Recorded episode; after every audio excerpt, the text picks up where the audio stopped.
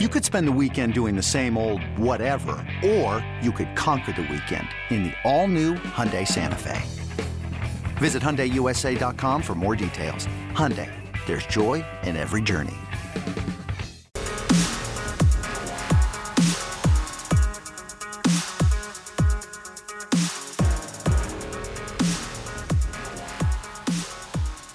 Welcome into the Lions twenty-four seven podcast, getting you ready for another Penn State matchup. Game number three of the nine-game schedule here in twenty twenty comes our way. three thirty p.m. kickoff in Beaver Stadium. The Maryland Terrapins come to town off of a victory over Minnesota. They're one and one on the season.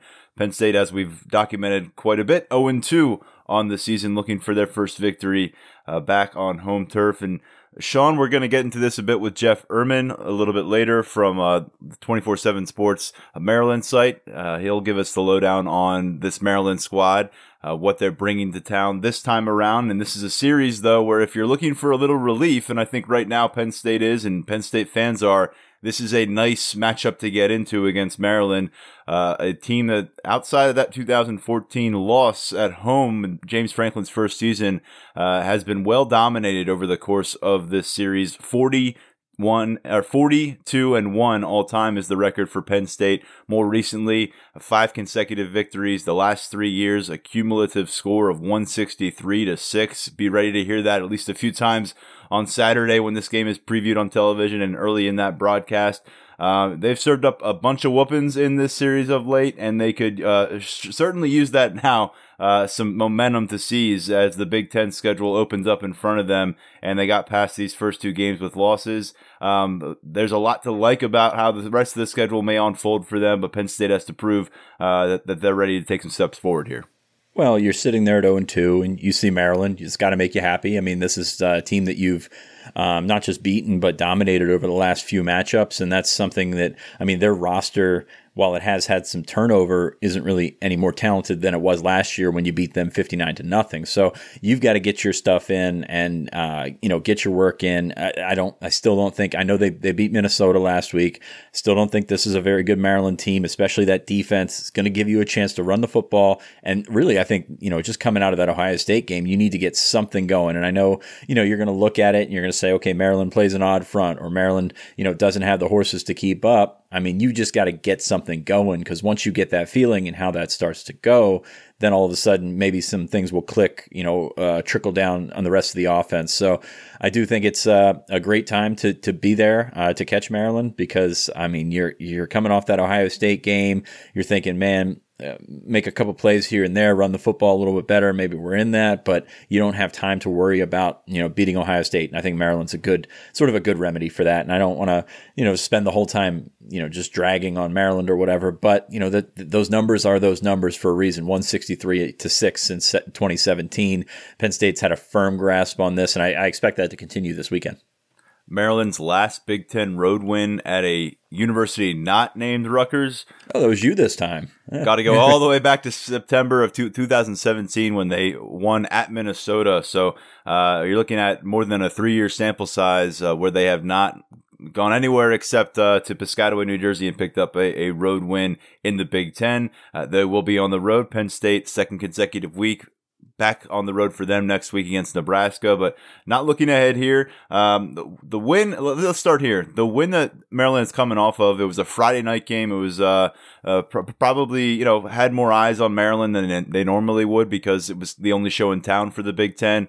And they played a Minnesota team that, coming off what they did last year, even losing Kirk Ciarrocca and losing some other key parts to the N F L, still pretty good hopes in place in the Big Ten West for the Golden Gophers. Thus far, I think it's fair to say a victory over Minnesota in twenty twenty looks a lot different, seems a lot different in terms of significance than it did in two thousand nineteen. It sounds a lot better than than it is. I mean, you just look at the, the first week against Michigan, you thought, oh my gosh, Michigan, and we do this with Michigan every year, you thought Michigan might be a world beater, but given what Minnesota did last year, I think you kind of give them the benefit of the doubt. I know they've got some guys missing. Of course, they lost Kirk Ciarrocca, but you, you would think that Minnesota wouldn't drop off that far.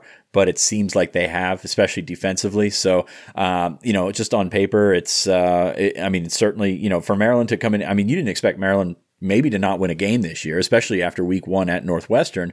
All of a sudden for them to get a win, it's got to be big for their program. But at the same time, uh, you got to take a look at what Michigan and Michigan State did the following week. And, you know, there's there's a lot of a lot of garbage going on uh, with with Minnesota right now. So, I mean, I, I, I It, it's a it's an impressive win on that scale, I would say, for Maryland. But you know that you're talking about getting to two, maybe three wins this season. So I mean, I think you got to take that in in some sort of context. Uh, just looking at the film, both teams just could not stop anybody. I mean, that, that, there's really not a ton of in-depth analysis that you could break from uh, from Minnesota to Maryland. And on top of that, M- Minnesota blew a big lead in the fourth quarter. So um, credit Maryland for being resilient. Um, Taulia Tagovailoa, and I was the first one to say it on this episode. I see you have the this, the uh, pronunciation mapped out here. You weren't um, quite there, but you, you, we'll, we'll get there. Ah, I thought I was good, but uh, no. I mean, he he was uh, he was very good in terms of putting the ball where he needed to be. Also, you know, kind of a misnomer when you take a look at how Minnesota played defense. So I think that, you know, obviously Penn State's got a ton of advantages in this game. You get to him, and it, it's it's really interesting. Just, I mean, I watched the Maryland Northwestern game for some reason. I have no idea. I'm not sure why I found it on, but it was uh, it was something, uh, just something to watch, I guess. But Northwestern ran all over them. They really didn't have much trouble at all. Uh, Tagovailoa had Uh, ninety-four yards passing and three interceptions, and he flips the script last week with three ninety-four and three touchdowns and no interceptions. So, I mean, that's that's it, like you, you don't know where Maryland is, but I also think you know that Maryland is not very high on that scale overall.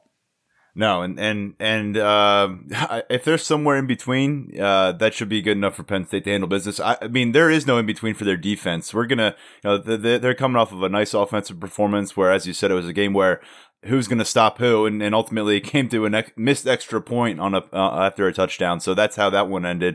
Uh, but defensively, six hundred plus rushing yards allowed through two games, and I don't think anyone's really pointing uh, to Minnesota. Although, you know, they were repressive on the ground at times last year, and, and over the course of the year, Minnesota and and Maryland weren't being circled as these big dominant ground game attacks going into the twenty twenty season. Um, and right now, Maryland just struggling to bring play bring guys down, uh, giving up major chunks, setting up easy second downs uh, and, and and short third downs, and that's been an issue for Penn State. It seems, uh, you know, getting themselves in, in some in in situations where they're not gaining those yards early on on early downs. Um, you know, Sean Clifford's been the guy that they've leaned on in the run game each of the past couple of weeks because of how things have shaken up. Uh, but I think when you look at Maryland, you know, Tagovailoa is the buzzy name. You know, had. Had his kind of welcome to the Big Ten performance, transferred to Maryland this offseason. He's obviously got the, no one's going to confuse that last name with anyone else. Everyone knows who his big brother is. Um, so that that's an interesting added pressure, and you're going to hear comparisons and contrasts, whether they're warranted or not, to his older brother throughout his college career. And that started a lot on Friday. I can't even, I think I lost track of how many times Big Brother was referenced during the course of that contest. But these are different players. Um, you know, he's a guy who can bring a little bit uh, of dynamic ability to the ground game um, in his own right. But uh, I think w- with Maryland, they've got nice weapons on the outside. They've got some receivers. Um, I-, I still like the matchup for Penn State. The one guy that, that I you know will be keeping a close eye on, because we kept a close eye on him as a recruit, was Rakim Jarrett. You know, kind of broke through a bit, had a had a quiet opener, but then again, it was quiet across the board for their offense against Northwestern. But you know, six catches for sixty-eight yards uh, last week, and, and then you saw uh, Jones and and, and Demus Uh, go over one hundred.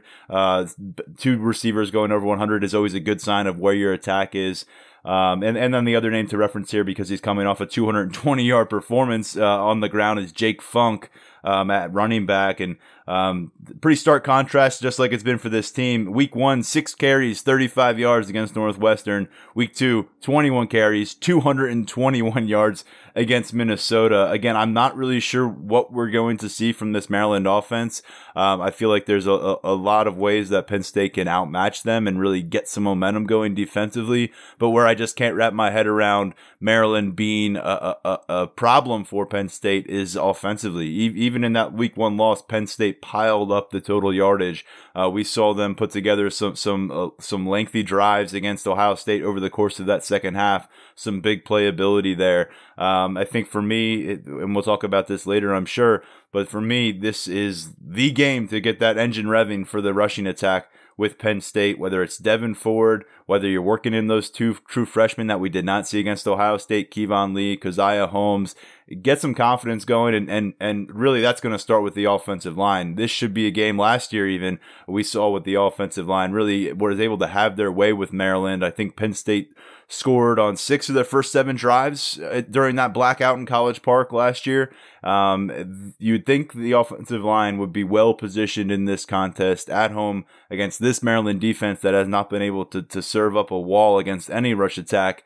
This should be their way to really get something brewing and, and maybe start to, to, to, to, to turn a corner, because they need to uh, right now in the ground game. I think you're one hundred percent right there. I mean, I'm that's my biggest focus this week is the ground game. Maryland plays a three four, which, you know, Penn State, I know it's a different offense and a different coordinator, but the last couple times they go out against an odd front, they've done pretty well. So I'm interested to see how they're able to run the football, what this means for Devyn Ford. And I think given the propensity of of coaches to hold back in terms of substitutions and things like that against teams like Ohio State, I do expect to see the two freshmen out there more than, you know, more than obviously more than last week, but, you know, more than you would expect. So I expect those guys to get some run. I expect some more substitutions. I expect uh, a little bit more, not playing around, but seeing what you got from some of these guys, because really this is your, this is your entry to, um, you know, what sort of major college football starting your season would typically look like. So I think we'll see more of Keyvone Lee. I think we'll see more of Caziah Holmes, and and see what Devyn Ford maybe can can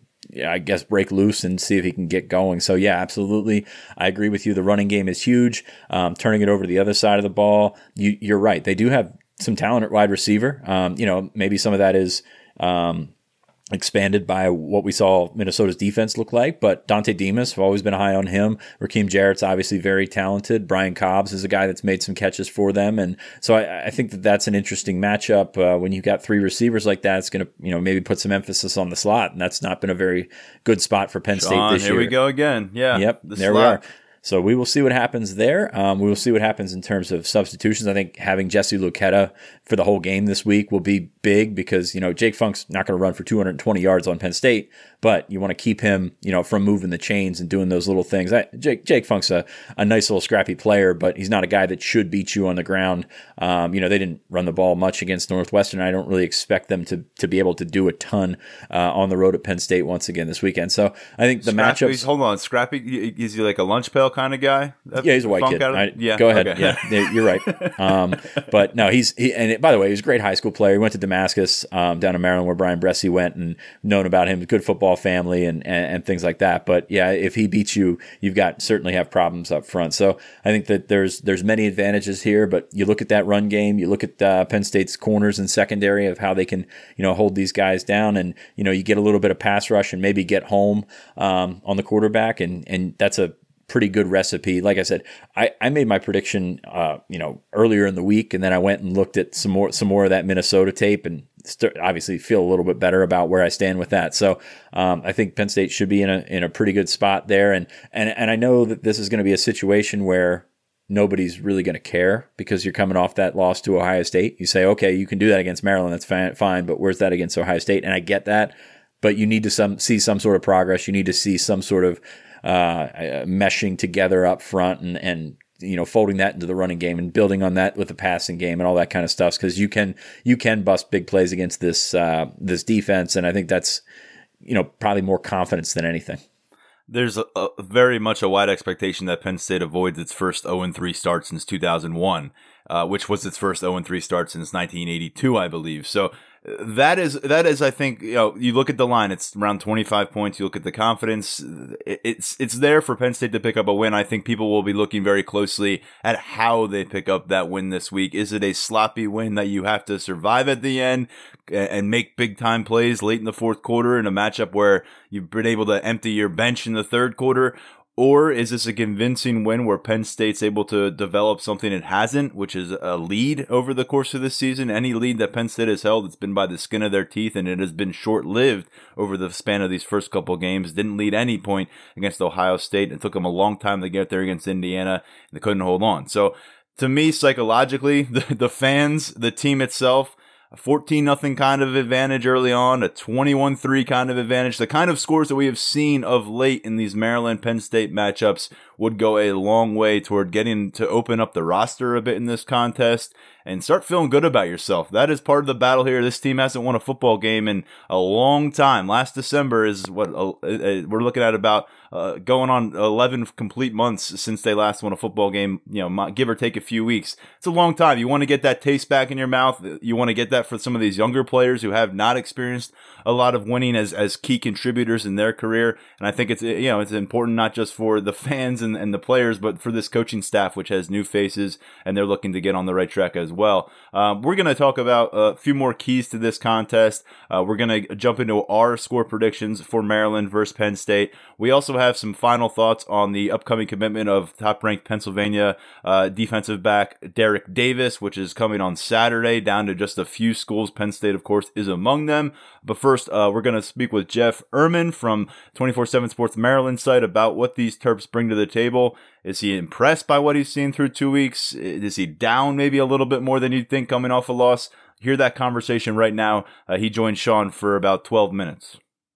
Introducing the Two-Way V four, where groundbreaking fuel cell technology meets fresh foam cushioning for the ultimate performance. With fuel cell, each step feels explosive, delivering unparalleled energy return. Paired with fresh foam, experience maximum comfort throughout the game. Its lightweight textile upper offers support and breathability without sacrificing agility. Whether you're hitting the clutch shot or locking down the opposition, the Two-Way V four gives you the tools to play at a high level. Learn more and purchase the Two-Way for yourself at new balance dot com. Welcome back to the Lions twenty-four seven podcast. We bring in Jeff Ehrman of inside maryland sports dot com. Jeff's been with twenty-four seven Sports uh, pro- probably almost as long as I have. Um, but yeah, he's been covering the Terps for a long, long time. He's seen a lot. I mean, that's uh, when you're covering Maryland football, there's uh, a lot of uh, highs and lows and just a lot of everything in between. But the latest installment has Mike Loxley. And speaking of highs and lows, this Maryland team, uh, not many more uh, peaks and valleys than they've seen in the first two weeks of the season. They had the, the big loss to Northwestern to start, the big comeback against Minnesota last year. So can you gauge about uh, where this team would be going into week three? Yeah, it's funny you phrase it like that, Sean. It's really difficult to get a gauge for this team because the two outcomes have been so vastly different. You know, the first week they lose by forty at Northwestern. Uh, Taulia Tagovailoa, the quarterback, those three interceptions, just all around uh, dismal performance by the whole team. And then they get this kind of momentous comeback win against Minnesota last week. They're down by seventeen points heading into the fourth quarter. Come back and win in overtime when Minnesota's kicker misses an extra point. Uh, so it's hard to gauge exactly who they are. You know, I think we can maybe safely gauge they're better than last year just because of the improved quarterback play. But I think, you know, this weekend at Penn State will tell us a lot, not necessarily whether they win or lose, because it's going to be a really hard game for them to win, but whether they're competitive, you know, that if they're competitive in this game, especially given how Penn State has just absolutely throttled them the past several games, several meetings, I think that'll tell us a little more. Is there any carryover? I mean, last year, obviously, that was a big build-up game for Maryland, canceled classes and everything, et cetera. Um, and then Penn State, as you mentioned, just came in and, and beat the brakes off of them. But is there any carryover? I mean, has there been much talk from players, coaches, anything like that through the week about, I, I don't want to say revenge tour because that's more of a Michigan thing, but like what what's the feel, um, you know, I guess then versus now?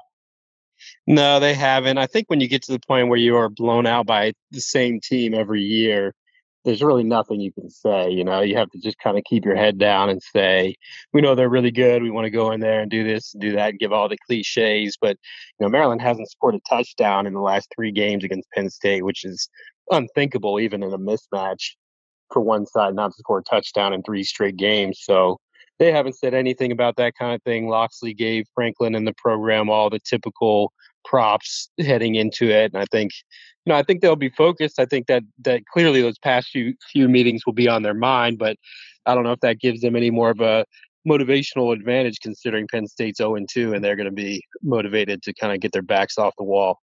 In terms of advantage, obviously quarterback play, um, you expect it to be better this year with Taulia. Um, it, it's, it, as you mentioned, I think he threw for what, ninety-four yards in week one and three ninety-four in week two, which is just yeah. incredible. Had the three picks in week one, had the three or four touchdowns last weekend. I mean, have you gotten a gauge for him? Because this is a guy that obviously could could be, you know, the difference between a you know a, a couple of wins, or you know one win and a couple of wins when you're talking about that schedule. So uh, I mean, I guess, I guess how do you think he fits in, and how do you think he's uh, adjusted so far? Yeah, more importantly, like he could be that difference this year, two win difference or whatever it might be. But more importantly, long term, he's the difference between maybe continuing to struggle like you have and having some hope that you have something to build on in the future to, to start winning a lot more. Uh, the first week he really struggled. You know, he started off hot on the first drive, threw, then threw an interception in the second one, and then I think he just kind of lost his, I, I don't know what, it all it all went downhill. I don't want to say lost his confidence because he's a really confident player, but uh, last week he was incredible. Three touchdowns passing, like you mentioned. He rushed for another two. Uh, I mean, he he was just dropping the ball right into his receiver's hands, you know, almost the whole game. Showed really good running ability, but it's against a Minnesota defense, which I don't think is is is probably one of the worst in the conference this year. Their their front line has looked pretty slow to me. So, you know, he's not going to do that every week, but uh, you know, that that again is going to be interesting to see what he does against Penn State. I assume his results will probably be somewhere in that middle ground between what he did in, in week one and week two, but you know, the bar at Maryland for quarterback play is not very high uh, in the past ten or fifteen years. So even if he's not his brother, which is highly likely that he won't be, you know, if he's anywhere near the guy we saw last week, he's the best quarterback they've had in quite a while. Unfortunately, the bar at quarterback there has just been finished the season, you know, healthy. And that's, yeah. uh, it's been unfortunate to watch some of those guys uh, in their careers they'll go the way they go, but it's just, uh, just brutal once you think about it. But they do have some receivers. They, you know, put up some big numbers last week. Dontay Demus is a guy that played last year. Of course, Rakim Jarrett, Brian Cobbs, the Penn State legacy. So, I mean, how much trouble do you think these receivers, because I, I do think Maryland's going to have to pass quite a bit, obviously, uh, on Saturday. How much trouble do you think those receivers can bring? I think that's the strongest position. I've thought that since before the season. That's their best unit. Uh, linebackers defensively are pretty good too, but uh, they've got a lot of talent there. They don't have that Stephon Diggs or D J Moore kind of guy. I think Dontay Demus is probably an N F L draft pick, top maybe four or five rounds. Uh, they've got several other really good, solid guys. And then obviously Rakim Jarrett, the five-star freshman. So they don't have that one established all-conference guy, but they do have a lot of weapons. And and Taulia is really good about spreading the ball around. You know, he's not a guy who's going to who's going to lock in on one guy. So, you know, to me, it's their best, at least most deepest, well-rounded receiver core that they've had in a while. Jake Funk, six carries, thirty-five yards against Northwestern, twenty-one carries, two hundred twenty-one yards, and a touchdown against Minnesota. What what's going on there? Yeah, well, some of it was they had to abandon the run completely in like the second quarter at Northwestern because they were down so big.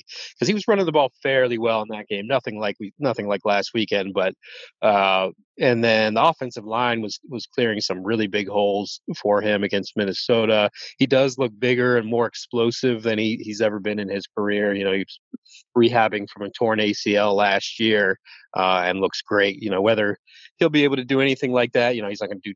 put up two hundred yards often, but whether he's able to be that guy or anywhere near that guy consistently, or if that was also just, you know, the product of Minnesota's defense, we'll have to wait and see. It kind of goes back to that thing where we don't know what they are based on these, the discrepancy between those two games. But so far he's, he's erasing some of the doubts that he can be a one A running back that people had about him. He's a great kid too, three-time academic, all Big Ten, redshirt senior, the kind of guy that you, you, you love to have in your program. Yes. Defensively, doesn't look too good. Uh, I'm not. I don't know that that's stretching it or anything like that. I mean, forty-four points against Minnesota last week. I think forty-three against Northwestern. Defensively, they got some work to do, right?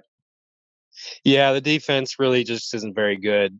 You know, they've they've allowed, I think, the most rushing yards in the Big Ten. So that's obviously an issue, even though Penn State might not have the kind of running game they've had it sometimes in the past. You know, they should be able to get, you know, have their way on the ground. I would think Maryland's just way too easily giving up the edge. They haven't set the edge in the two games, and they're just getting uh, beat to the outside repeatedly. So they haven't. They also haven't forced a turnover in two games, which is I think the result of lack of a pass rush, largely, you know, the pass rush just hasn't been there. They don't have a sack either. So, you know, there's, there's, they're improving personnel wise through recruiting on the defense, but it's still got a ways to go. If you're looking at this game and saying, how can Maryland catch Penn State? I don't know if you watch too much Penn State, but w- what does Maryland have to do to, to, to, I don't know, set the, set that in, in their favor? Well, I think that they need to largely, you know, they need to play better than they have defensively. Obviously, that's the biggest thing. Um, pressure Clifford, they need to get some pressure going for the first time. I know Clifford's been a little bit injury, or excuse me, a little bit uh, mistake prone. And I've seen the fan, fans don't seem to be uh, too enamored with him these days. So, you know, find a way to generate a pass rush. Um, they need another huge game from from Tagovailoa. But either way, you know, it's it's going to be really hard for them to win this game. I think they'll go. Obviously, you go into any game wanting to win, but I think from the ten thousand foot above view at this stage of the rebuilding process, if you're Maryland, again, you got to at least just compete because you can't consistently, and it, and it hurts in recruiting too. Obviously, Penn State comes in and, and recruits the area as heavily as anybody else from outside the area does. So, you know, I think that they, you know, they, and another thing is don't fall behind early. You know, Penn State will come in, should come in extremely fired up and wanting to get this bad taste out of their mouth of this oh and two start.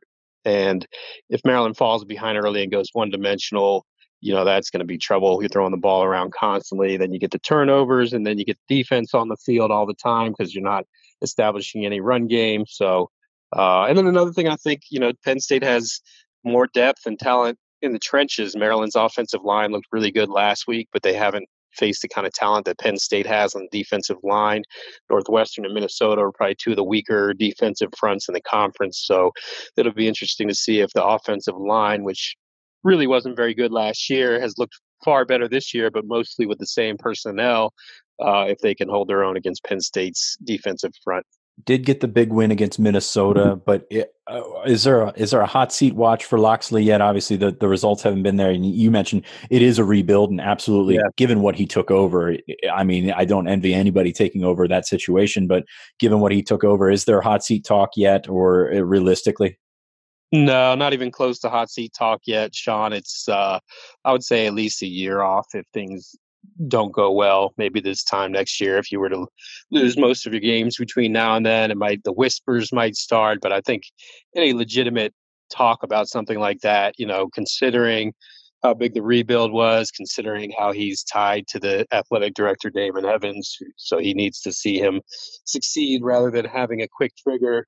Uh, wouldn't happen until year four if things really don't improve. Yeah, I agree with that. I think it's it's just, and I know that uh, obviously the results haven't been there, but given what he stepped into and given that he's got to be that guy for Maryland football, I, I feel like that that you can't just cut bait with him because what are, what are you going to do? Hire another D J Durkin or or something, Randy yeah. Edsel or something like that? I don't think I think it'd just be counterproductive at this point. So. All right, Jeff, uh, we appreciate having you on. Uh, obviously, obviously, always, a, uh, I will call you a polarizing figure on our website, but you do offer the insight that, that we crave here on, on the podcast. Thank you very much for joining us, and, and we'll catch you down the road. Thanks for having me, brother. This episode is brought to you by Progressive Insurance. Whether you love true crime or comedy, celebrity interviews or news, you call the shots on what's in your podcast queue. And guess what? Now you can call them on your auto insurance, too, with the Name Your Price tool from Progressive. It works just the way it sounds. You tell Progressive how much you want to pay for car insurance, and they'll show you coverage options that fit your budget. Get your quote today at Progressive dot com to join the over twenty-eight million drivers who trust Progressive. Progressive Casualty Insurance Company and Affiliates. Price and coverage match limited by state law. Thanks to Jeff for his time. Uh, Maryland, again, coming to town, three thirty p.m. kickoff in Beaver Stadium on Saturday, and all of a sudden going to be one-third through this revised twenty twenty football schedule for the Nittany Lions. So what are we watching for with Penn State? Now that we have a better idea of what Maryland brings into this matchup, I think we, we start with Sean Clifford often after the games and before the games. You want to see a complete game out of Sean Clifford. It, it has been very topsy-turvy, um, really rough first half through the first couple of these games, uh, then some some great moments in the second half of both of these games. But it has not been a complete game.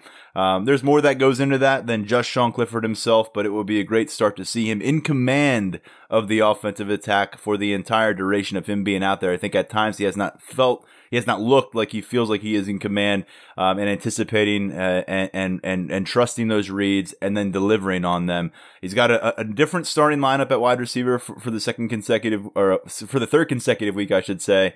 Um, and I feel like he should be gaining some more trust, more comfortable, um, uh, you know, kind of ties with some of these receivers that he's seen. Parker Washington, Keandre Lambert now stepping up as true freshman. We know he trusts Jahan Dotson. That's apparent. I think Pat Freiermuth maybe due uh, for his best game of the season here, but to me, it's Clifford. You know, you, you want to see it early on. You want to see it carry into the second quarter. You want to see him come out of the half firing on all cylinders. Last year, he was remarkable against Maryland. He uh, he was he was challenging Trace McSorley's all-purpose record for a single game, and that was without playing for much of the second half, and he was the Big Ten Offensive Player of the Week that time.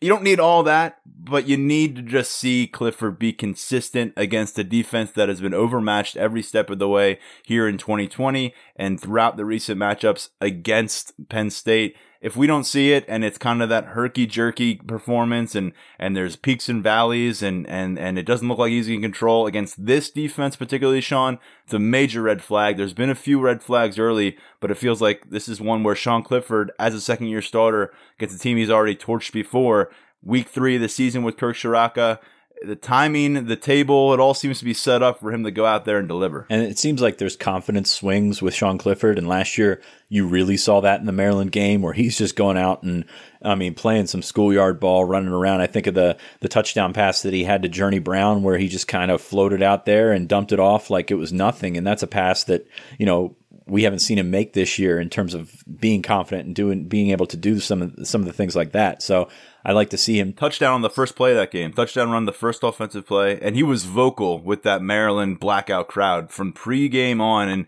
it, it, that was the good version of excitable Sean Clifford. We've seen what it looks like when it goes the other way. Yeah, and it's something that you know you you need. Uh, if uh, the further the schedule goes along, and you're not obviously not going to get Ohio State every week, but you're also not going to get Maryland every week. So got to get those confidence under, uh, get that confidence underneath of him, keep him going. Three picks through two games, that, that's not going to get it done. Um, you know, obviously they've got to protect the football. Conversely, Maryland has six turnovers in its first two games, so Penn State, you know, wants to get its hand on the football.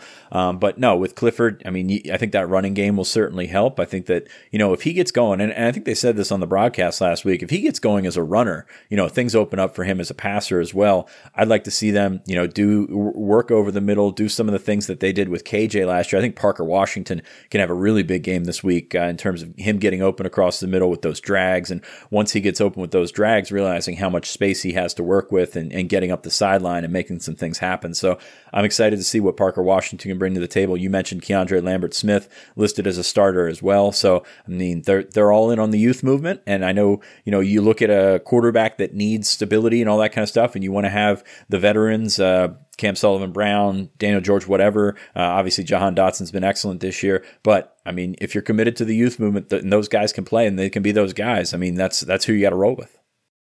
We spoke with Taylor Stubblefield, wide receivers coach for Penn State, on Thursday. Story up on Lines twenty-four seven, detailing some of the big takeaways from that conversation, but very clear, and, and let me say this, we had not spoken with Taylor Stubblefield since April. At, at that point, Parker Washington wasn't on campus, and he hadn't even over, over he didn't even conduct a practice with Penn State to that point because spring ball was wiped out. He was back home in Washington State waiting for waiting for uh, an answer on when he could get back to campus.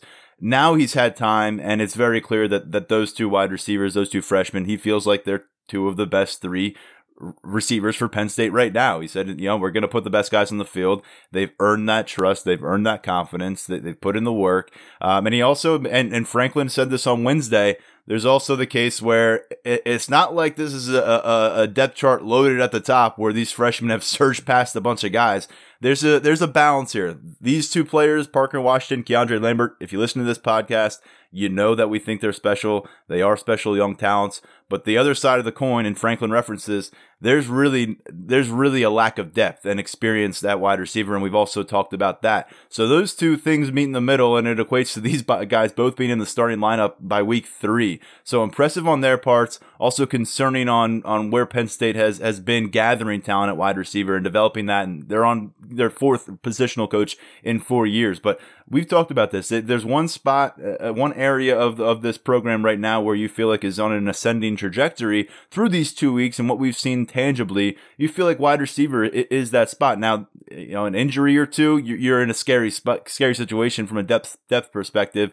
Um, but I think right now with the three you're running out there, um, you're excited to see what they can cook up. And uh, you know, you would like to think this is a matchup where uh, you don't need to lean on the passing attack, as referenced. Maryland giving up six hundred plus rushing yards through two weeks. Um, you'd like to establish a lead where where it makes a lot of sense to run the football late in this contest repeatedly um, and with authority. And and going back to that run game, Sean, the absence last week and game flow kind of played into this. There's no doubt about it. We know they wanted to utilize Sean as as a quarterback runner and and then kind of make that a catalyst of the offensive game plan against Ohio State. But no Keyvone Lee, no Caziah Holmes in terms of getting the ball in their hands. We saw Caziah out there for a few plays. Um, but but those two guys, to me, it feels like this is an opportunity to, to get their feet further wet. You know, I mean, they got a little bit involved against Indiana, but you want to get these guys um, carries, touches, get that ball security confidence going, take some shots from Big Ten defenders, get back up and, and you know, take the next play and, and, and keep moving forward. It's, it's, it's, you know, it's a significant transition for any young running back. And also Devyn Ford, it feels like the spotlight is on him here in, in a way. Sean Clifford's going to gather that spotlight because of who he is and because of how he's played and because he's at the quarterback position. But Devyn Ford is following up, you know, some really impressive running backs who have started for Penn State, whether it's Saquon Barkley to, to Miles Sanders to, to Noah Cain briefly having his uh, breakout moments, then Ji'Ayir Brown having a tremendous breakout moment and people thinking he might be the best running back in the twenty twenty-one draft. So far, Devyn Ford's big moment is one that he would love to not discuss again for the rest of his career, I'm sure. So to me, this is like, you know, what what do you got, Devyn? You're, you're, you're coming in a top one hundred prospect. We both think highly of him. You would seem to be able to outclass a lot of these Maryland defenders. You would seem to have an edge from the offensive front against Maryland's defense. What can you do with some of that extra wiggle room? What can you do in the open field? Can you break a few tackles? Can you make some guys miss? Can you go out and put together a one hundred-yard-plus rushing game? It, it, it, it, it, again, it feels like this is the right team to take that step forward. And I'll be watching very closely how Devyn Ford handles this, because I think if he doesn't come out and assert himself, Himself, the door really will be swung open to see what Keyvone Lee and Caziah Holmes can do. There's a lot more that goes into the running back position than gaining yards. Uh, there's pass protection. There's knowing your assignments. He would appear to have the edge in that because of being on campus a full year ahead. But uh, I just think you, you want to see what you've got, what buttons you can push in that ground game, because you got six games ahead, and, and you're going to need to be able to to to kind of know what you're working with. Honestly, I, I don't think I can improve upon what you just said. I agree with that. I think, uh, you know, Devyn Ford's going to have an opportunity to do so, but that, that's a position where if you don't make the most of your opportunities, somebody else has shown that they will. So I think that both those freshmen play. I think those those freshmen play a decent amount considering the the circumstances. And and I, I honestly can't wait to see what, what each of them bring to the table, because right now you're not getting the most out of your running game. Some of that's up front, some of that's uh, in the backfield, but uh, all of it needs needs remedied, I guess. Yeah, so here we are, week three of the twenty twenty season, talking about four true freshmen involved in the offensive attack. The one guy I don't want to forget here is Pat Freiermuth. Ohio State was clearly concerned about Pat Freiermuth in week two. Indiana scored that touchdown on the first drive on a fourth down play.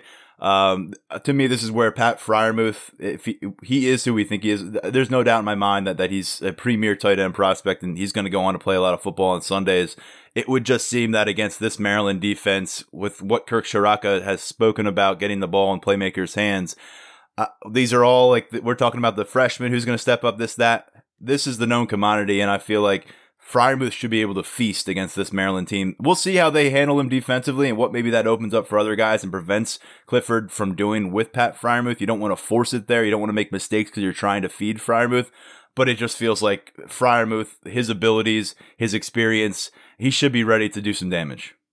I agree. I, I think that, you know, this is an opportunity for him to kind of put up big numbers, and and it's been sort of hit and miss. I mean, he had targets in the first week, but Jahan Dotson is, is leading the team in targets right now. So how much attention do you have to pay to all these different guys? And I know, I realize that's opening some I realize that's opening some things up for Dotson, but, you know, Freiermuth is the player he, that we think he is. And, you know, I've, I have no reason to doubt that he is, and certainly can go to that and go to that well and get him moving across and, and do it. I mean, just doing some of the things that made him successful in the first place. And I think certainly he'll get there. Defensively, Sean, well, what are we making of the first eight quarters and one possession that we have seen uh, for, for this Penn State defense? There have been some... Some impressive moments. Uh, certainly, the the the the edge rushing late in that game against Indiana, not very late in that game, but late in that game, really stole the show. Shaka Toney and Jason Owe, although Owe didn't record the the sacks, but that was impressive. Ohio State saw some steps forward at some roles, uh, but also some steps back or kind of stagnation in certain spots. I think I think the one thing we can circle is Joey Porter Junior We hope he's healthy, because he did, you know, kind of limp off the, the field last week, and don't know what his status will be. But if he's healthy, he has looked really, really impressive. I think Tariq Castro-Fields has looked like he's settled in after a rough finish to last year. Part of that is health. Um, but to me, there you got question marks at safety. You certainly I got question marks at linebacker. Jesse Luketa helps you there. And I think you want to see this defensive front assert itself with more regularity, with more consistency. And going from Justin Fields and the Ohio State offensive front to uh, Tagovailoa and and on the Big Ten road game uh, that he's facing here, and the Maryland offensive front, you would feel that this is some time to do some flexing for for John Scott's unit on the defensive line. Yeah, it's not just winning up front, it's it's dominating up front is what you need to see from this unit, because I don't think Maryland's offensive line, I mean, they ran for a ton of yards last week, but I don't think that there's uh, you know, a guy that scares you up front. So Um, putting your, you know, getting getting a little bit back from that last week. P J Mustipher um, was kind of pushed around last week. Now he's he's drawn a lot of doubles in the first two games, but still, I mean, he's he's been a guy that's been pushed. Antonio Shelton had a decent game last week, and you got to get home with those defensive ends. And I think you probably have a little bit more of a chance this week in terms of keeping, you know, keeping the quarterback in the pocket and keeping the ball in his hand. And that's been an issue. I mean, like I said, six turnovers for Maryland in the first two weeks, a couple of fumbles and four picks. The opportunity is there for you to get your hands on the football. So you got to dominate up front. Um, the biggest thing that I took from from watching Saturday, again, Penn State's linebackers just flat out, they need to be better. And that's uh, we, we saw some things from Brandon Smith, et cetera. Jesse Luketa was good when he came back in. But as a whole, that unit was just – there's such a difference between seeing the other side of the football versus what Penn State put out there at linebacker. So that's that's got to be something. And I, I think the defensive backfield will be okay. I mean, Tariq Castro-Fields and, and Joey Porter have big matchups. They're, they're matchups that I think they can win. If they win those, or even if there's a stalemate there, I think the rest Maryland's of your defense... Maryland's in trouble. Yeah, Maryland's the rest in of your trouble if that happens. Fine. Yeah, I agree. Yeah. Um, and two guys that I have my, my eyes on in this one, uh, in that defensive backfield that are not in the starting lineup, but we, you know, we've heard about them. We've expected to see them in different ways. Keaton Ellis, is he going to be on the field? Is he going to be involved? Will it just be special teams? Will he be on the sideline? He's been a bit of a mystery. He's kind of been the mystery. Uh, he's been the defensive mystery version of, of Cam Sullivan Brown on offense, where we don't have all the details and, and we're not seeing the guy that we expected to be a, a contributor. Also in that cornerback room, Daequan Hardy. He's the one guy that's been referenced as maybe pushing Lamont Wade at that star role, maybe maybe making his case to get more reps there. Um, it, it's an area that we've talked about in slot coverage um, that has not been kind to Penn State over the course of, of these first two contests. And Daequan Hardy, uh, not going to physically wow you, but I've heard comparisons to John Reed, uh, and I've heard that, that you know, this is a guy that is just very physical at his size. And if you watched him in high school, he was an absolute playmaker, but he was headed to the M A C conference until Penn State swooped in with that late offer. Does he get a chance to break through today at some point? Um, I know that that's been a point of frustration for a lot of our readers and for our audience is is the performance and the production for other teams out of the slot uh, against against Lamont Wade, typically in that star role. We heard a lot of names coming through in contention for that role during preseason, but when I asked about it this week directly, the only guy James Franklin went to there was Daequan Hardy. So Uh, gathered a little bit of, of, of intel on Hardy over the course of this week from some guys, um, you know, and, and you hear great things. Everyone seems to say he's set up to succeed in that kind of slot coverage. And um, again, hearing a lot about John Reed comparisons, which is, I think, uh, pretty impressive stuff at this stage of his career. Um, do we see him get a shot? That, that, that's it, or is it just Lamont Wade being the guy? That, that's the way James Franklin f- phrased it. Um, I think you you like Lamont Wade as a safety more than you do as a slot cover guy. And I think that's been the the takeaway from the first couple of weeks. When Lamont Wade's been back deep, he's been just perfectly fine. I mean, he, sure, there's been issues, you know, getting over in coverage. The, the deep touchdown uh, to uh, to Alave last weekend. Um, but, I mean, he's, he's been fine. I mean, he hasn't been a, a world beater or anything. Got the pick in week one. But, uh, yeah, I mean, just been a different player in the slot. And you want to see what you've got there. I agree that Hardy's got, probably going to be the guy. It was interesting when they, they had that complete breakdown on the touchdown against Ohio State. Hardy was one of the guys that they were running on, along with Ji'Ayir Brown. Ji'Ayir Brown, by the way, I think is a guy that's going to play a lot of football this weekend, and we're going to maybe get a, a better look at what uh, what he can bring to the table. So there's there's certain guys in that defensive backfield, like we talked with with the freshman running backs, that are probably going to get more time than you would expect, and you know they certainly need it. You need some reps for some of those guys, so we'll see what happens. And and Marquise Wilson, I mean, got beat on the t- on the touchdown last week. I mean, where's he at in terms of where does he fit into this mix? Uh, that's also another good question. So we'll see what happens. I think we're going to see plenty of personnel um, on on uh, Saturday afternoon. Sorry, I was almost thinking Friday night game, but uh, Saturday afternoon. Um, and I think that you know those guys can can get some quality reps, and that's exactly what they need going into the rest of the schedule. Another name curious to see in this matchup, uh, Curtis Jacobs. If if the game gets to where you want it to be, this could be an opportunity for us to get an extended look at, at the former five-star linebacker who's a true freshman and a guy that I think was going to burn a red shirt if there was a red shirt situation in twenty twenty, uh, listed on the two-deep right now as the direct backup to, to Brandon Smith at the Sam position. And Brandon Smith, I, I want to see how his confidence carries over, Sean, from Ohio State. Um, James Franklin saw a step there. I think we did as well in a spotlight moment for Brandon. I think he started to answer the bell, started to figure some things out and move quickly. Uh, I think that's important for him. You can you can kind of tell when he's processing and versus when he's just playing uh, instinctually, and, and that's when he's really impressive, getting downhill and, and attacking. Um, want to see what we get out of Brandon Smith. Again, it would seem to be with his athleticism uh, and with his pedigree in a, a matchup where you should be able to tell that Brandon Smith's a little bit different Than, than the guys he's competing with in this matchup. Um, and but like I said, I think you would love to open the roster a little bit, and that brings in a guy like Curtis Jacobs. Uh, we've seen a lot of Ji'Ayir Brown already, and James Franklin said probably more than they anticipated that they would see from Ji'Ayir Brown. But you know, I even think Caziah Izzard, a defensive tackle, a, a freshman there, um, and and you know, can you work in some of these guys, get some film on them, something to kind of scrutinize, some things to point to in the positive for this coaching staff, uh, because to this point, without the non-conference, with with a really tight matchup up in Bloomington, a game where you're trying to keep up against Ohio State, you just have not been able to assess your twenty twenty roster in a, in a way that you would normally be able to do on an annual basis. Yeah, it's the non-conference effect. I mean, without the non-conference schedule, you don't have that. So you've got guys like Judge Culpepper, who they said had a very good offseason. We haven't really seen it at defensive tackle at all. Smith-Vilbert's kind of in that mold as well. You expected to see a little bit more of him. Jacobs, I mean, we saw Charlie Katcher a little bit at linebacker and then back in the secondary. I mean, do you get Trent Gordon on the field, Tyler Rudolph, these guys, and, and about get Zach Kuntz? Yeah. I mean, he doesn't play defense, but yeah, we can do that too. Um, yeah. No, I, I think that, yeah, you're going to see some of those guys. And, and T J Jones is another guy that I'm interested to see if you, you know, if this is a blowout and, you, and you're trying to figure out, you know, who can provide you with at least some quality depth, get those guys some reps and get them out and about and, and on the field. So, I mean, I think this is the week for it. I, I do think that they're going to win and win big, but uh, yeah, this is uh, yeah, f- first things first. How, how do you get going? Yes. You got to you got to start. You get on the board early.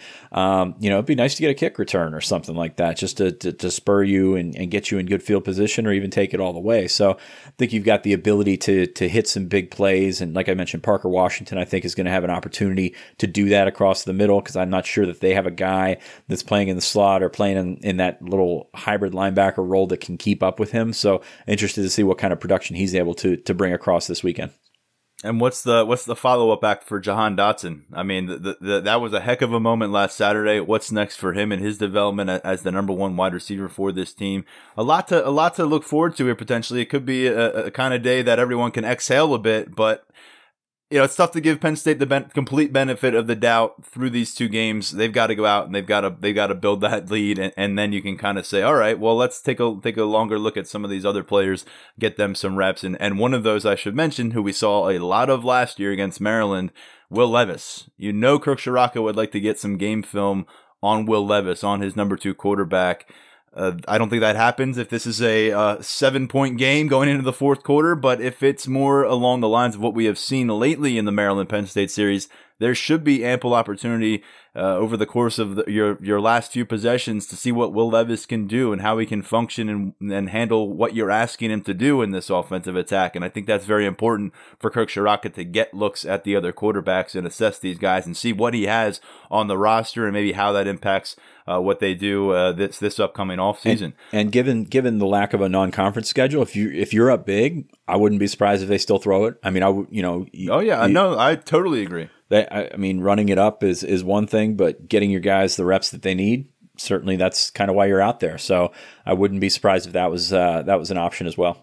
I don't think you're putting Will Levis out there to, to take knees. Uh, you know, you want to see what this kid can do, and I and I also don't think you just want to run him straight forward up the gut three straight times. And I know he excels in that kind of role, and people uh, are impressed by his rushing ability. But you want to see this kid drop back, go through some reads, and see what his accuracy and and and just what he looks like as a complete quarterback. Because we're just not sure. We haven't gotten that, and certainly not under Kirk Ciarrocca. So again, Penn, this might feel disrespectful to Maryland, but this series has been pretty disrespectful to Maryland overall. So we're kind of just uh, in sync with that. And as we get into our predictions, you'll kind of hear why we're of this mindset. Sean, we'll start with you because uh, between myself, Mark Brennan, and you, you've got the widest margin of all. I went forty-five to ten Penn State. And like I said, I made this prediction earlier in the week and then looked a little bit closer at that Maryland-Minnesota game. And I think Penn State can score more than forty-five points. What Northwestern had forty-three, uh, Minnesota had forty-four. So that defense is not built to stop people. I mean, it, I'm not sure what it's built to do, but it's not. You know, it's not. Uh, it doesn't. I, I just talked myself right into a hole there. Um, but it's uh, it's not very good. So Penn State should be able to score some points, and ten would be, you know, obviously uh, a big boost from what they've been able to put together over the last couple of years. And you know, I mean. He won't come out and say it, but you know James Franklin wants this one because of the, you know, the recruiting ties, and obviously he spent a lot of time at Maryland and, you know, has a bunch of connections there, and he and Loxley are often painted on the other side of each other in terms of adversaries. But uh, yeah, I think that he went through that loss in twenty fourteen, and he certainly doesn't want to get anywhere close to there again. This and it just this feels like the blow off blow off some steam game where you are gonna if you if you're in a position where you're in control of this game, you just keep attacking and you and you keep battling because you want your team to feel really, really good about itself coming out of week three, because it hasn't been able to really feel that way the last couple of weeks, and it's faced a lot of scrutiny. And I know James Franklin, this is this is the game where you want to blow off some steam, and Maryland's the right team to run into at this point, uh, based on recent history. Um, I take a touchdown away from Penn State and give it to Maryland on the scoreboard, essentially. thirty-eight to seventeen is is the score I got. seventeen feels a little high though for for Maryland scoring against Penn State. Um, you know, I'm kind of reconsidering that the longer I think, and maybe thirty-eight is low for Penn State as well. Uh, but but twenty-one point margin, I think you'll take that if you're a Penn State fan. Uh, if you're a gambler, maybe not so much. Doesn't get the job done for you. Mark's got Maryland scoring twenty-seven points, which I think would be, uh, you know, that would be a head scratcher for the Penn State defense for a lot of folks. Uh, but he's got Penn State p- putting up forty-four. So forty-four to twenty-seven from Mark Brennan, thirty-eight to seventeen from myself, and Sean Fitz, forty-five to ten on his pick. We'll see who's right. We'll see who's closest on Saturday as, as that game plays out. And of course, when the game goes final, uh, Sean and I uh, will coordinate a plan to get on a podcast call with you. Unfortunately, much earlier than the one we experienced uh, after the Ohio State matchup. And uh, hopefully we'll have some commentary uh, pretty quickly for you coming out of this one. Um, one thing we want to address before we get into our five-star mailbag: we're on the verge of Derrick Davis finally announcing his uh, commitment, a kid who has been on the national radar since his freshman year of high school at Gateway High School in Western Pennsylvania. And Sean, uh, L S U, Ohio State, Penn State, the teams that are uh, being discussed here at the at the very edge of this decision. Uh, Penn State has made him a priority for a long time. The Terry Smith connection has been well documented. You've written about it before in the past. He got to L S U here. He went down to Baton Rouge, made a trip. He didn't get to make a lot of trips, not as many as he thought he would.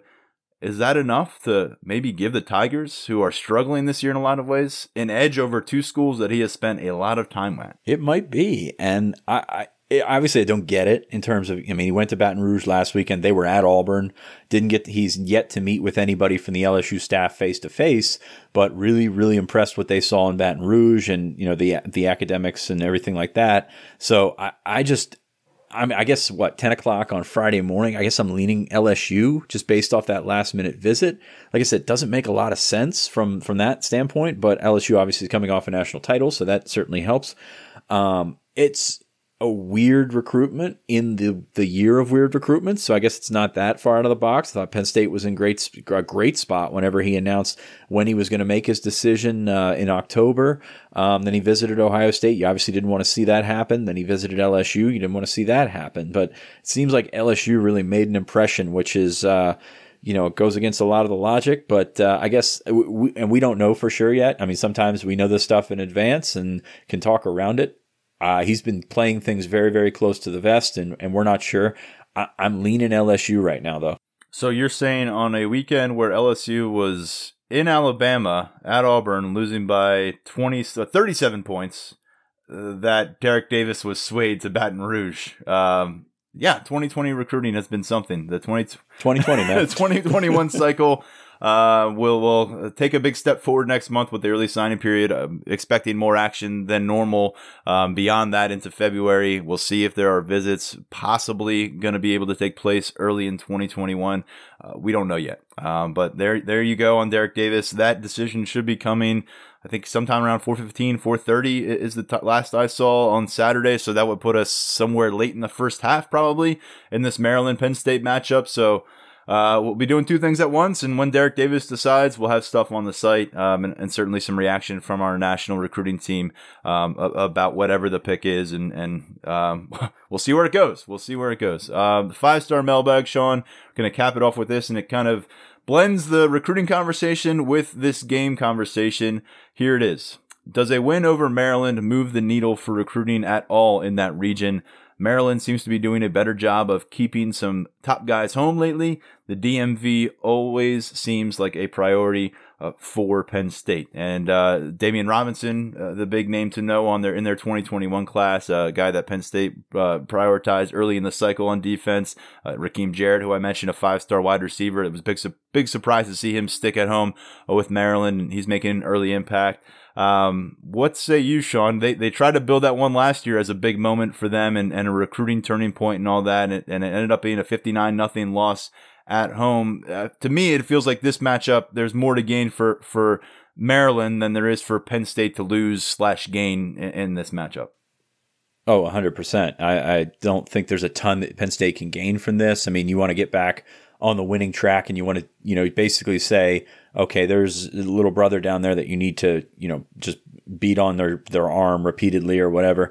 Um, so, I mean, I, I don't think it does a ton. Last year, I think it did a lot more in terms of getting, you know, uh, establishing yourself, because it seemed like Maryland had a little bit of momentum. They had that win over, I think, Syracuse to open the season, um, who may have been ranked or maybe week two, whatever. Um, but that was a statement, and that, that that was actually one game that could set you back a while if you're Maryland. It seems like it it did. Now, the thing to remember about Maryland, sort of similar to Pitt, is they're going to keep guys home, like really good talent. It's going to be this one odd two guys that stay home, you know, do the movement, protect everything, you know, all that, you know, thing, that, those things. Damian Robinson seems to be that guy. Rakim, Rakim Jarrett's Nick that Cross. guy, uh, or was that guy? Nick Cross is that guy. Uh, going back to, is really Stephon Diggs is one of those guys that, that started all this. So um, the, I think they're always going to have that one or two guys that buy into what's going on. Loxley's so personally invested in Damian Robinson's, uh, you know, in his recruitment that I think it would be still surprising to see him go anywhere. But I think you're always going to have that. You saw that at Pitt with guys like Paris Ford and Damar Hamlin and, you know, guys that have national offer lists but elect to stay home. Doesn't happen too many, and, and oftentimes it doesn't really have the effect that those players probably thought thought it would when when they made that decision. Um, but yeah, I think you're going to certainly going to have that, and I think that's more, it's more of the same than anything else when you take a look at the the recruiting trends between Penn State and Maryland and and what's going on in the D M V. I think the biggest concern in the D M V is those guys looking south, like, you know, like we talk about with Philadelphia. So I don't think that that's really, uh, and honestly, this cycle, they didn't really run across Maryland all that, that often. And that may be a, a product of not being able to go on visits, because a lot of these guys will hit Maryland, hit Penn State in a similar amount of time or a similar time frame um, when they can do that. So I don't really think it's going to move the needle all that much. I mean, obviously you want to establish your dominance, keep your dominance and all that kind of thing, but I don't really see that being a, uh, something that, that, that sways anyone or, or does anything that you probably didn't know coming into the weekend. Yeah. Um, you know, th- th- Maryland has been for a while now selling, come and be a, a, the brick in the foundation, you know, you know, stay in the home region, help build this thing up and be remembered a decade from now as, as a major building block and, and someone who turned the momentum. You know, that works, but there's only so often you can do it. And how many coaching staffs have come tr- come through and tried to sell that? I, I saw Greg Schiano try to sell that firsthand at Rutgers, and but there was a winning product on the field at that point. Maryland's had trouble consistently winning, and you got to eventually point and say, we've turned the corner. Now help us keep building. It's hard to get guys who, when they have offers to schools that are in the college football playoff conversation and schools that are producing, you know, six to ten draft picks every year, to stay at home to help with that pride point. You know, uh, there have been plenty of examples of, you pointed out a few that have stayed home and they've been big for Maryland, but there's plenty of examples of guys who have thought about it and then bailed. Uh, Dwayne Haskins come to mind as one of those. Trayvon Diggs a few years ago as well, kept Maryland in the mix late. Um, you know, I, and and it can happen, but it's. Ra- I mean, you look at what North Carolina is trying to mm-hmm. do right now, and there's a lot of that in terms of, you know, pulling those those home state guys. You got to have, number one, you got to have the talent. North Carolina is stocked in twenty twenty-one. Number two, you got to get a little bit of buzz, and they did that with Sam Howell. It's going to be very hard to sort of commandeer buzz if you're Mike Loxley and, you know, winning a couple of games every year. Obviously, he's got that record, you know, behind him, you know, in his past. It's not going away either. So I think that that's going to be, it's going to be a very hard thing to do. Now, you look at that, you look at that con- compared to Greg Schiano. I mean, Schiano's got a resume to go with, you know, what he's trying to do at Rutgers. So I think that's where you see, excuse me, that's where you see kind of the difference in what they're trying to do and what Rutgers is trying to do and what some other programs like North Carolina have tried to do. And we know with Maryland recruiting and, and when that kind of crosses the same path as Penn State, it's not just in Maryland, that D M V region, that Beltway area, right around D C and, and Northern Virginia. Penn State's always going to try to hit that area hard. It needs to on an annual basis, and that needs to be the lifeblood for the Maryland Terrapins. Just quickly noting this, the top fifteen players in the uh, top twenty-four seven out of Maryland, uh, the rankings there, only one has committed. Jamal Hood, a cornerback from Saint Francis in Baltimore, committed to Boston College. He's the number nine guy. Everybody else at this point in the twenty twenty-two cycle is uncommitted, and a lot of these names, I'm not going to go through them, but a lot of these guys have Penn State scholarship offers. So, um, yeah, I, I don't think, you know, Penn State thumping Maryland is going to have people racing to Penn State, but Penn State thumping Maryland might have people racing away from the Terps and not believing in where they're going. And I think, you know, that's also beneficial to the Nittany Lions on the recruiting trail, because a loss like that last year, fifty-nine nothing, in a game that you really set up as a marquee moment for your program, that blew up in your face. They got a little bit of buzz generated from a Friday night win against Minnesota. They fall flat here. Penn State takes it to them. You pretty much zap all that away, and people are going to be saying, same old Maryland, why would you go there? Uh, you know, go to a school that's more established. Go to a school that's going to win some big games. Do you want to get blown out on T V uh, week in, week out against the big dogs? That's what, really what you gain from this if you're Penn State, is kind of just, you know, putting Maryland down a little bit. I don't think you can really elevate yourself necessarily in the eyes of these recruits, but you can put Maryland down. And at the end of the day, that is helpful. Um, no, absolutely. And you, and you look at the twenty-two, you mentioned the twenty-two guys that they've offered, and I'm just in Maryland right now going through it, and you don't see a ton of Maryland influence there. And there's some guys that obviously are going to be, you know, around College Park and going to be familiar with the, how everything's runs. And they've got some guys there on staff that have, you know, been high school coaches and things like that in that area. But you look at really Penn State's targets in Maryland right now, and, and not a ton of overlap. I think Dan, Danny Dennis-Sutton is one of the top probably three priorities for Penn State right now on either side of the ball in that twenty twenty-two class, and you don't really hear a ton about Maryland with him. It's more Alabama. Um, you know, you go down, and Jay Sean Barham's a guy that's sort of in that situation too. I mean, Penn State's trying to, and I'm not saying they're going to land, uh, you know, a ton of these guys, but they're trying to to shoot high at this point. It just seems like it's a little bit different. Uh, a little less of a balance there. Danny De- Dennis Sutton out of the McDonough School in Owings Mills, and you'll see maybe he's actually from Delaware. So I mean, he's uh, he's from yeah, South Delaware, like coastal Delaware, which actually surprised me. But he's up at McDonough, and obviously you know what Penn State's been able to do at McDonough in the last couple of cycles. We might see three former McDonough defensive players on the field for Penn State involved on Saturday between P J Mustipher and Devon Ellis at tackle, and also Curtis Jacobs, who I mentioned before, at linebacker. Um, that's going to put a, put a bow on that conversation. Good question. It got the conversation stirred up a little bit here, and, and, and certainly something that's on Maryland's mind in a game like this, what they could benefit uh, from recruiting, but what they could lose also uh, by another Penn State beatdown. It needs to be addressed. Sean, we went longer on this conversation than we thought we would on, on overall in the podcast, but um, we gave our predictions, gave everything. Do you have anything else to offer to this discussion before we turn the page and uh, check in on Beaver Stadium on what looks like a pretty nice Saturday afternoon? Oh, it's a pretty nice week, yeah. man. Uh, that's what I'm taking out of this. I think it's supposed to be in the seventies into into through next week. I mean, may even play a little golf. So that's uh, that's what I'm taking out of this. I think Penn State should roll on Saturday, and I think that, that that's exactly kind of what they need. All right, whatever happens, we'll be with you online twenty-four seven. Check our coverage on the site throughout the weekend, including that De- uh, Derrick Davis commitment announcement, and of course, post-game podcast coming your way uh, later on Saturday when this game goes final. For Sean Fitz, I'm Tyler Donahue. Thanks as always. Game three. Coming up next, we'll talk to you soon. What if I told you imaginary friends are real? This is just so exciting. Now, get ready for the movie event with the greatest cast you've ever imagined. Showtime. Ryan Reynolds, John Krasinski, Kaylee Fleming, Fiona Shaw, Phoebe Waller-Bridge, Louis Gossett Junior, Matt Damon, Emily Blunt, George Clooney, Maya Rudolph, Bradley Cooper, Sebastian Maniscalco, Jon Stewart, Sam Rockwell, Awkwafina, Keegan-Michael Key, and Steve Carell. I need to throw up or I need a snack. It's one of the two. Gross. If. Rated P G. Parental guidance suggested. Written and directed by John Krasinski.